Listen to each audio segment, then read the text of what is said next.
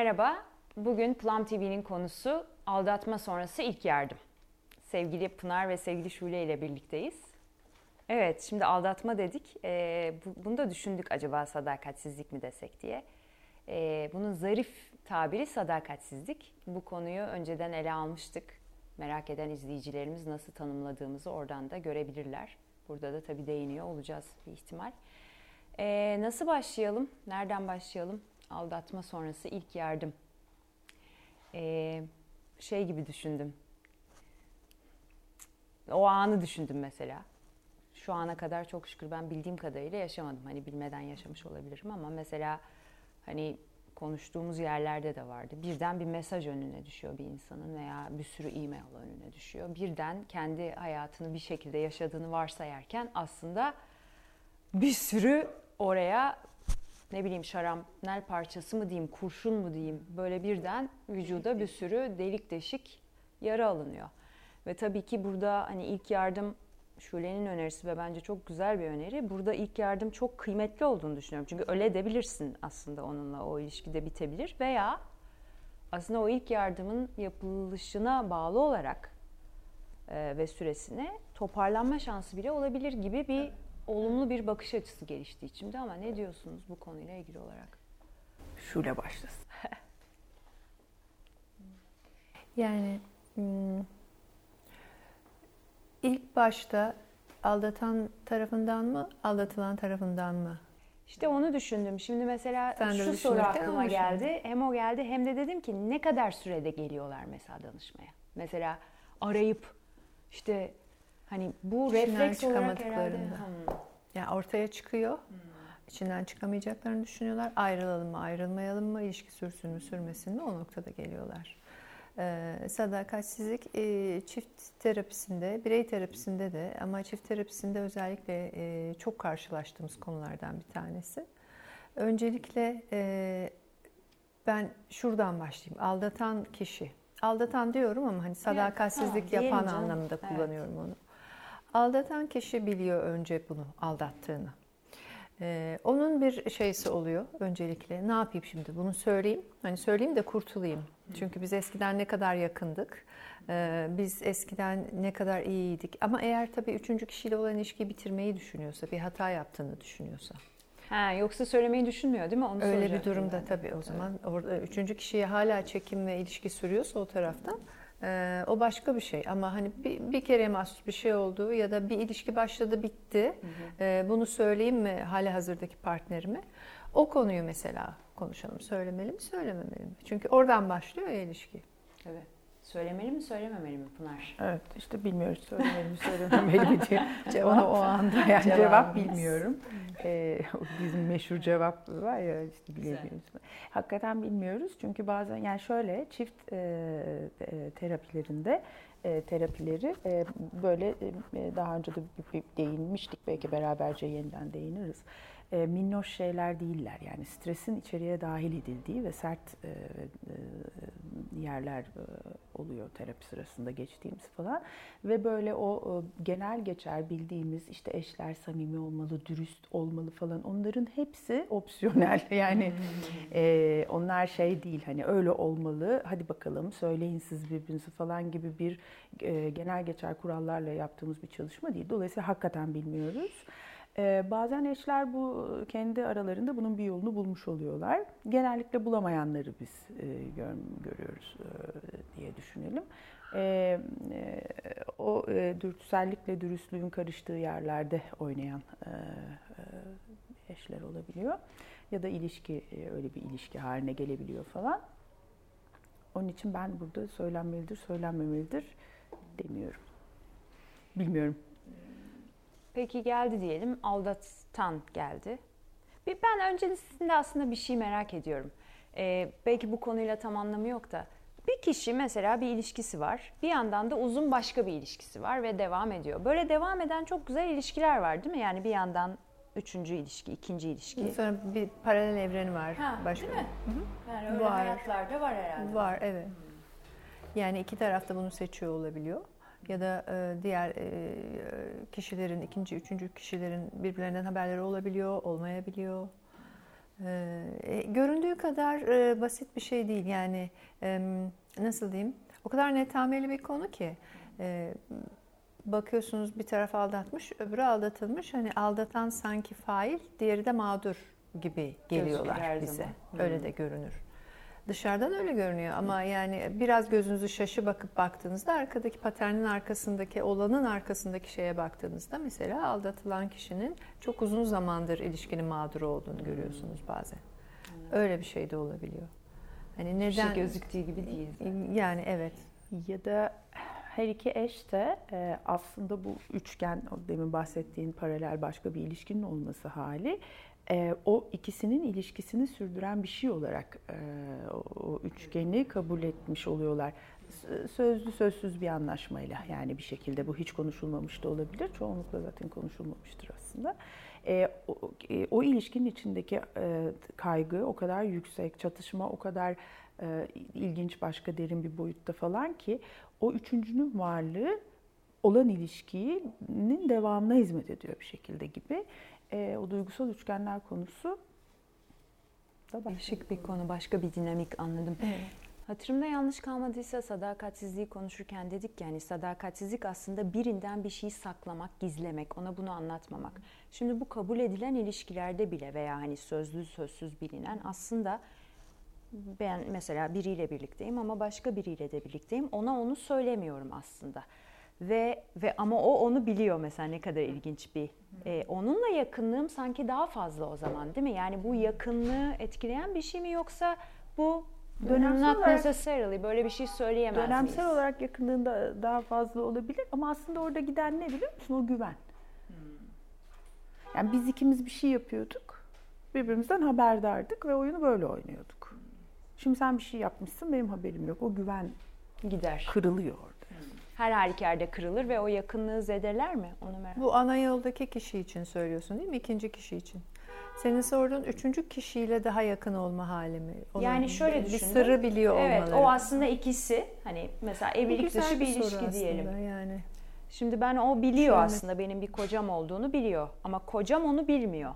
Ve onun bildikleri aslında kocamın bildiklerinden bir noktada daha fazla. Tabii ben evet. onu bildikten sonra sanki onunla daha yakınlıkla her şeyi değil mi? Evet. Öyleymiş gibi bir illüzyon oluyor gerçekten. Evet. Çünkü e, tek eşlik dediğimizde biz aslında te annemizle babamızla yaşadığımız çocukluk zamanlarına gidiyoruz. O, o zaman da onlar tek eşliler. Bir tane biz onları öyle görüyoruz ya da hani çoğumuz diyeyim. E, ve hani anne babayla bağımız bizim tek eşli bir bağlantı. Bir tane anne ve bir tane evet. baba var ve başkası da olmayacak.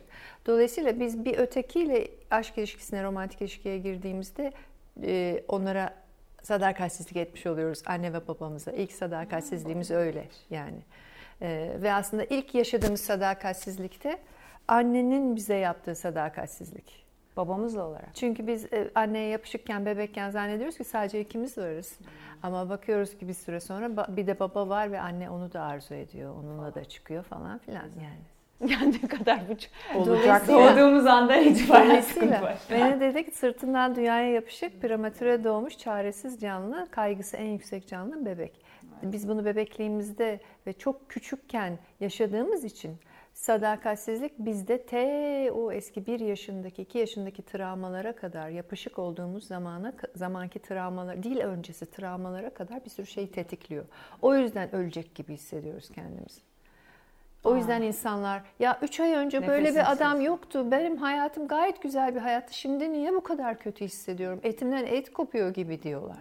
Yani bizi gönderdiği yer aslında o annenin bize temel. Sadakatsizlik ettiği, annenin kopup gittiği, annenin burnumuzu sürtüp hadi ben bilmem kimle gidiyorum, sen de bilmem kim ablayla kalıyorsun dediği evet. zamanlara kadar biz geriliyoruz. Dolayısıyla acı oradan geliyor. O yüzden özellikle e, aldatılan kişiye ilk yardım olarak psikoterapi hmm. öneriyoruz. Özellikle ama eğer ki çift e, yeni bir kurulum yapmak istiyorlarsa, birinci ilk ilişkileri bitmiş oluyor bu ortaya Tabii. çıktığını. İlk, aynı kişilerden yeni bir ilişki inşa etmek istiyorlarsa o zaman da terapi çok faydalı oluyor. Çünkü ne olup bittiğini anlamaları, anlamlandırmaları ve e, birbirlerine dönük olmaları lazım bunu yapabilmek için. Terapi onları birbirine döndüren bir şey evet. oluyor. Ve o yeni kontrat etrafında da birleştiren bir şey. Evet, o güveni yeniden kurmak apayrı bir inşa herhalde. Kolay değil mi? Değil. Ee, en evet. zor kısmı nedir bu tip? Yani çok genel soruyorum tabii, bilmeyince sorular da acemice kaçabilir, kusura bakmayın ama. E, mesela dedik ki biz tamam bu ilişki öldü, yeniden yapılandırıyoruz bu ilişkiyi. Orada sizinle çalışırken, sizlerle en zor olan şey ne oluyor? Kişilerin en zorlandığı şey diyeyim veya veya var mı böyle ben bir şey? Farklı şeyler aklıma geleni yani lütfen. Mağdur tarafında e, post travmatik stres yanıtları ortaya çıkmaya hmm. başlıyor. Flashbackler oluyor, e, uykular kaçıyor, hmm. kaçma kaçınma davranışları oluyor, e, müthiş bir zihinsel meşguliyet söz konusu oluyor bununla ilgili. Yani hayatında hiçbir alanda neredeyse fonksiyon edemez hale gelen insanlar var. Hani böyle ve sürekli bir tetiktelik, bir şey oldu, gitti mi, ona mı gitti, öbüründen mi geldi, bilmem ne mi? Evet, çok çok ağır. Ve Kevin Skinner var, oraya parantez içine gireyim, bir geniş kapsamlı bir araştırma yapmış.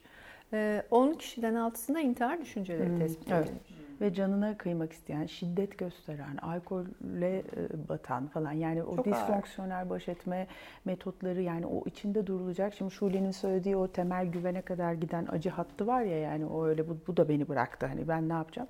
Şimdi bebek hakikaten kendi dürtüsünü düzenleyemiyor, hiçbir nörolojik olgunluğa sahip değil, acıktığında gidip bulamıyor, karnı gazı olduğunda hiçbir şey yapamıyor, hep sakinleştirmeye ve dışarıdan birinin ona bakımına ihtiyacı var. Oraya kadar gidiyor iş hakikaten ve e, o söylenen o ki fiziksel bir acı da deneyimliyoruz. Yani gerçekten hani kalbim acıyor denilen şey, evet içim yanıyor denilen, işte şuramda bir fil oturuyor, o hakikaten oluyor. E, dolayısıyla önce aslında bunların e, yani bendeki ilk yardımın karşılığı daha böyle çok ciddi bir şey, yani nesne kaybı yaşanıyor. Hem yas açığa çıkıyor hem bir posttraumatik stres açığa çıkıyor. E, önce bence oradaki kanamayı, deyim yerindeyse, durdurmakta e, fayda var. E, ondan sonra bunlar konuşuluyor. Yani o önce hiç zaten oralar, yani hani bakın çok iyi bir ilişkiniz olabilir, buradan şurayı kurtarırız falan, hiç öyle bir anlayamıyorlar bile yani hani. Şimdi dinlerken şu soru geldi aklıma. Böyle bir dönemde e, bu çiftlerin birlikte kalması mı daha sağlıklı veya böyle bir şey var mı? Yoksa biraz acaba fiziksel olarak da uzak kalmaları mı sağlıklı olabilir? Böyle bir öneriniz oluyor mu? Çünkü bu yaşanılan, mesela ben bu kaygıları yaşadığımı düşüneyim. Şimdi akşam eve gidiyorum gene onunla birlikte mesela. E, ve onu gördüğüm anda yeniden mesela her şey yeniden canlanabilir, değil mi? Yani mekanı ayırmak tabii her zaman olası bir şey değil ama ideal bir şey olsaydı. Benim şahsi deneyimim ama tam da bu aşamada öbürüne aslında ihtiyaç oldu. Aa öyle mi? Hmm. Aa, ne ilginç. Yani şimdi yakınında hani böyle olması. Evet. Hmm. Yani o orada tabii şey konuşunca böyle orada bir şey, şey çıkıyor, var hani e, sakın seni görmek istemiyorum, hiç değme bana bilmem ne. Ama bir yandan da gelip sarılsa iyi olur mu, iyi hisseder misiniz kendinizi çok ağladığınızda? Olur aslında ama yapabilir miyim? Ama aslında ona ihtiyaç var. Bırakmadım, buradayım, gitmedim. O iyileşme için çoğunlukla böyle ama böyle olmayan durumlar da oluyor. Bazen zaten çok kararlı da oluyor. Hani öteki gitsin evden diye zaten. Gitmiş oluyor. Veya öteki gitmiş oluyor belki. Hani ortaya çıktığı Aynen. için diye düşünüyorum. Aynen. Senin şöyle ekleyeceğin bir şey var mı bu noktada veya aklına gelen yani başka en, bir şey de olabilir? En başa dönmek hmm. istiyorum. Dedim ya hani aldatan gitsin hmm. söylesin mi? Hmm. Dürüst olmak adına. Ee, bu konuştuklarımız üzerine hani nasıl bir travmaya sebep olacak? Söylemesin bence. Ee, ben şahsi fikrim. Bazen insanın, bazen insanın travmaya ihtiyacı var, olgunlaşmak, dönüşmek. Cesareti var. Eskiyi yıkıp yenisini yapmak için bazen travmaya ihtiyacımız var ama o kişinin öncelikle bu ilişkinin ve ötekinin böyle bir travmaya şu an ihtiyacı var mı kendine sorması gerekir. Dolayısıyla ben öncelikle e, üçüncü kişiyle ilişki kuran kişinin kendini anlamasının çok önemli olduğunu düşünüyorum. Çok evet çok kıymetli oradan bence. Oradan başlamalı. Yani ilk yardım oradan başlamalı. Kafası karışık, ikisinin arasında kalmış. Arkadaşlarına sormak yerine. Ya gene tabii ki insan yanında olan, tarafsız olan ve onun için güvenli bir alan sağlayan insanların, arkadaşlarının yanında olsun ama özellikle yönlendirmeye çalışan, özellikle ben senin yerinde olsam şunu yaparım. Aldatan içinde, aldatılan içinde. Onları dinlemek yerine tarafsız insanlarla ya da terapistle konuşmaların çok önemli olduğunu düşünüyorum. Yani Plum'da çok vurguladığımız bir şey, yeri geldiği için Şule sen de söylediğin için ben de izleyicilere söylemek isteyeceğim. Aslında ruhun görünmez olması bunun fizyolojiden pek bir farkı olduğu anlamına gelmiyor. Biraz önce verdiğiniz örnek yani functional magnetic rezonans gösterdik. Duygusal acıyla fiziksel acı evet, beynin evet. aynı yerini uyarıyor zaten. Ve biz mesela atıyorum benim ayağım incindi, ben bir arkadaşıma ne yapayım diye sormuyorum. Doktora gidiyorum. Aynısı bence burada da geçerli. Arkadaş dertleşmek için bence bu tip durumlarda ve yangına körükle giden arkadaş aslında burada çok korkunç da olabilir. Çünkü bir gün o adamla veya kadınla ayrıldığınızda o arkadaş yani o acıyı yaşamış veya o ilişkiye o yatırımı yapmış kişi değil ki.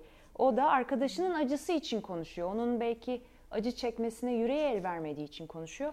O yüzden ben şahsen Plum'da her zaman konunun uzmanlarına, rehberlerine danışılması taraftarıyım. Yani bu konunun uzmanlığını evet. yapmış sizin gibi insanlara. Büyücülere veya şeylere değil. Evet. Şöyle bir şaşkın, yani sosyal destek her zaman kıymetli bir şey evet. ama tabii şöyle bir şaşkınlık oluyor bu tip meselelerde, özellikle insanlarda. İnsanlar sazı ellerine alıyorlar ve kendi taraflarında bildikleri bir türküyü çığırmaya başlıyor. E öyle işin doğası. Çünkü ne yapsın işte, o da? Ne yapsın? Sormuş ha, arkadaşı ne o diyecek? O da ya başına bir şey gelmiş kalmış öyle yap diyor ya da işte gelmiş kalmamış öyle yap diyor ya da işte hiç başına gelmemiş olabilir böyle bir şey diye bakıyor, belki bakıyor. Annemin de başına geldi. O kaldı ha, falan. Yani ne olacak ki diyebiliyor. Yani oradaki o ona göre o anlayışı zaten mecbur da değil bir arkadaş bunu yapmaya. Yani onun işi o değil orada. Yani siz tabii terapistin bunu siz de hani öneriyorsunuz ama ben bunu daha iddialı bir şekilde söyleyebileceğim için oturduğum yerden söylemeyi her zaman görevde addediyorum. Biz hani her konunun nasıl uzmanına danışıyorsak hani biz burada bu çekimi kafamıza göre yapmıyoruz. Orada Berkay var, yönetmenimiz var, asistanı var. Bence her konuda da bir konunun uzmanına gitmek en sağlıklı yolu bulmakta faydalı olacaktır diye düşünüyorum. Kişinin kendisi için tabii bu benim naçizane düşüncem. Bir de aklıma şu geldi. Şule sen bir şey söyleyeceksen şöyle. Evet e, şey fiziksel iz düşümü var hani diye o, o konuya girdik ya. Evet. E, kan kaybediyor insanlar. Evet. E, özellikle en çok kan kaybettikleri yerde aldatan, aldatılan açısından detayı öğrenmek oluyor. Evet. Nereye gittin, nerede buluştun, bizimle buluştun yerlerde mi buluştun? Özellikle telefonların, bilgisayarların e, taranması, eski eski mesajların görülmesi, bütün, yani ilişkinin detayına dair e, soru sormak ve onları öğrenmeye çalışmak kan kaybını çok arttıran şeyler. Çünkü aslında hani dedik ya bir mahremin bizden esirgenmesi, ötekinin başka biriyle başka bir mahrem oluşturup onu yani bana ait olan yeri kullanması diye söylemiştik. O bizden esirgenen mahreme bizim de sahip olacağımızı düşünüyoruz. Bütün hikayeyi baştan sona detaylarıyla öğrenirsek. Bana anlat ve ben bana kendime mal edebileyim o hikayeyi. Yani mahreme sahip olmak adına öğrenmek istiyoruz ama öğrendiğimiz her şey yeni bir yara, yeni kan kaybı demek. O yüzden nasıl sorular sorulduğu çok önemli. Yani olayın detayı değil, daha çok anlama yönelik, kendi ilişkilerini anlamaya yönelik. Bizde ne eksikti, benle yaşayamadın, onunla ne yaşadın, eve geldiğinde ne hissettin, onunla kendini nasıl ifade ettin. O ilişkide nasıl hissettin? Ee, ne anlam verdin buna? Onda vazgeçilmez olan neydi? Daha onun ruhuna dokunabilecek sorular, onu anlayabilecek sorular. Bence bu nasıl? Hani kontrollü, hani sizlerin desteğiyle olan bir süreçte yani yeniden bir ilişki yapılanıyor ya. Eğer buna bir fırsat verilebilirse öncekinden çok daha samimi, yakın, daha iyi anlaşılan bir ilişki kurma şansı bile olabilir gibi düşündüm ben ama sizi dinlerken. Taraflar çok mu ideal bir şey istiyorlarsa. Söylüyorum? Yok yok tabii ki olabiliyor ama yani o demin söylerken benim de oraya bir şeyim yani çok da hoş çok güzel söylediğin şey var ya işte uzmanına gidin falan ama bir yandan da yani biz yani ben kendi adıma yani öyle bir uzmanıyım bu işi ben halledeyim öyle de değil ama değil, beraberce evet. halletmeye Bel- çalışabiliriz. Yani bizim daha bildiğimiz teknik ha, evet. yani teknik ve objektif duruş. Oradaki o yangın yerinde önce şunu kurtaralım öbürü ölmüş zaten falan ha. ayırdını yapabilecek. Evet. Anlatabiliyor muyum? Evet. Yani o çünkü hani böyle bir yere girersiniz hani bir felaketten sonra değil mi işte akut makut Hı-hı. girdiğinde önce ampulleri değiştirmiyorlar yani yapılması gereken işler yapılıyor falan Güzel. Gibi. Onun için hani oralarda belki o beraber yürümede bir, bir parça etmek. Daha teknik bilgiyle birlikte eşlik etmek ve soğukkanlı olabilmek işe yarar diye düşünüyorum. Kan kaybını azalt. Evet. E, ve işte mesela böyle şeyleri söyleriz. Sen sormayacaksın. O sana sorduğunda sen söylemeyeceksin. Olur mu? İkisi de insanlar böyle... Olur herhalde, ben bilmiyorum. Yani onları mesela birinin söylemesi. Evet. Bunu ne olur bu hafta böyle yapmaya özen gösterin diye, hani artık ne kadar olursaya bırakıp falan. Ondan sonra sebeplerini konuşmak. Şule'nin e, demin üstünde durduğu sorular çok çok kıymetli. O sorular ama ilk etapta sorulacak sorular değil. Onlar da çok can yakıcı olabilir. Hı. Öbürüyle ne bulmuştun, eve geldiğinde hı, ne hissetmiştin vesaire. Bunların hepsinin işte o yasın e, süreçlerini de takip eder gibi o beraber yürüme iş görür ve dediğin doğru, bazen hakikaten daha e, iyi konumlandıkları bir ilişkiyle çıkabilirler. Daha yakınlaşabildikleri. Tabii ki sen de hani çok önemli bir nokta. Tabii ki her ilişki kurtarılacak diye bir şey yok. Bazen bir yangın çıkıyor, her şey yanıyor. Bazen de hani öyle kıymetli şeyler kurtarılıyor ki, aa iyi ki ne güzel, bak şimdi yeni bir eve geçtik. Evet, burada da yeni evet. bir hayat kuruyoruz. Olabiliyor. Ee, evet, bu noktada eklemek istediğiniz bir şey var mı? Süremizin sonuna yaklaştığımız şu anlarda. Ölenim var. İnsanlar çünkü genellikle bu konuda şunu özellikle sorarlar. Aldatılmamak için ne yapmalıyız? Hmm. Değil mi? En çok sordukları şey oldu. Çünkü insanlar bundan korktukları için. Ee, a, e, hepimizin e, aldatmaya ramak kaldığı ama yapmakla yapmamak arasında karar verdiğimiz bir nokta olabilir. O noktada e, dürtüye hakim olabilmek için Ee, evdeki ya da ilişkideki kişinin yüzüne bakacak yüzüm olsun gibi bir e, nosyon vardır. Yani bundan bahseder danışanlar. Ben yapmadım çünkü karımın yüzüne bakacak yüzüm olmalıydı diyen. O hani oradan aldığım bir şey bu. Onların kullandığı şeyiyle. Ee, yüzüne baktığınız biri varsa, gerçekten yüzüne baktığınız, karşılaştığınız biri varsa o zaman dürtüye hakim olmak daha kolay olabilir. Doğru. O yüzden ben çiftlerin karşı karşıya olmalarını, yüz yüze gelmelerini Hı. ve e, karşılaşma olgusunu çok önemsiyorum. Telefonlarımıza birazcık daha az bakarak. Yani. Çok jenerik bir şey söyledim evet. ama çok günümüzde olduğu Hı. için hatta söylemek şey istedim. Hatta karikatürize ederek hep vesikalık bir fotoğrafı yanınızda taşıyarak eşinin partnerini falan gibi hani yüzüne bakıp arada evde canlısını da göreceğim evet. diye. E işte tabii. Veya maketini yaptırıp gönderebilirsiniz iş yerine. Mesela şöyle güzel üç şey, boyutlu gerçek ne kadar boyut, güzel. Birebir değil mi? Üçte hayatım beni özlemek. İşte çalışırken. Dediğimizi deyin, yaptığımızı yapmayız. Evet, çok teşekkür ediyorum katkılarınız için. Çok keyifli bir teşekkür şekilde teşekkür aslında ederiz. Tatsız olabilecek bir konuyu ele aldık.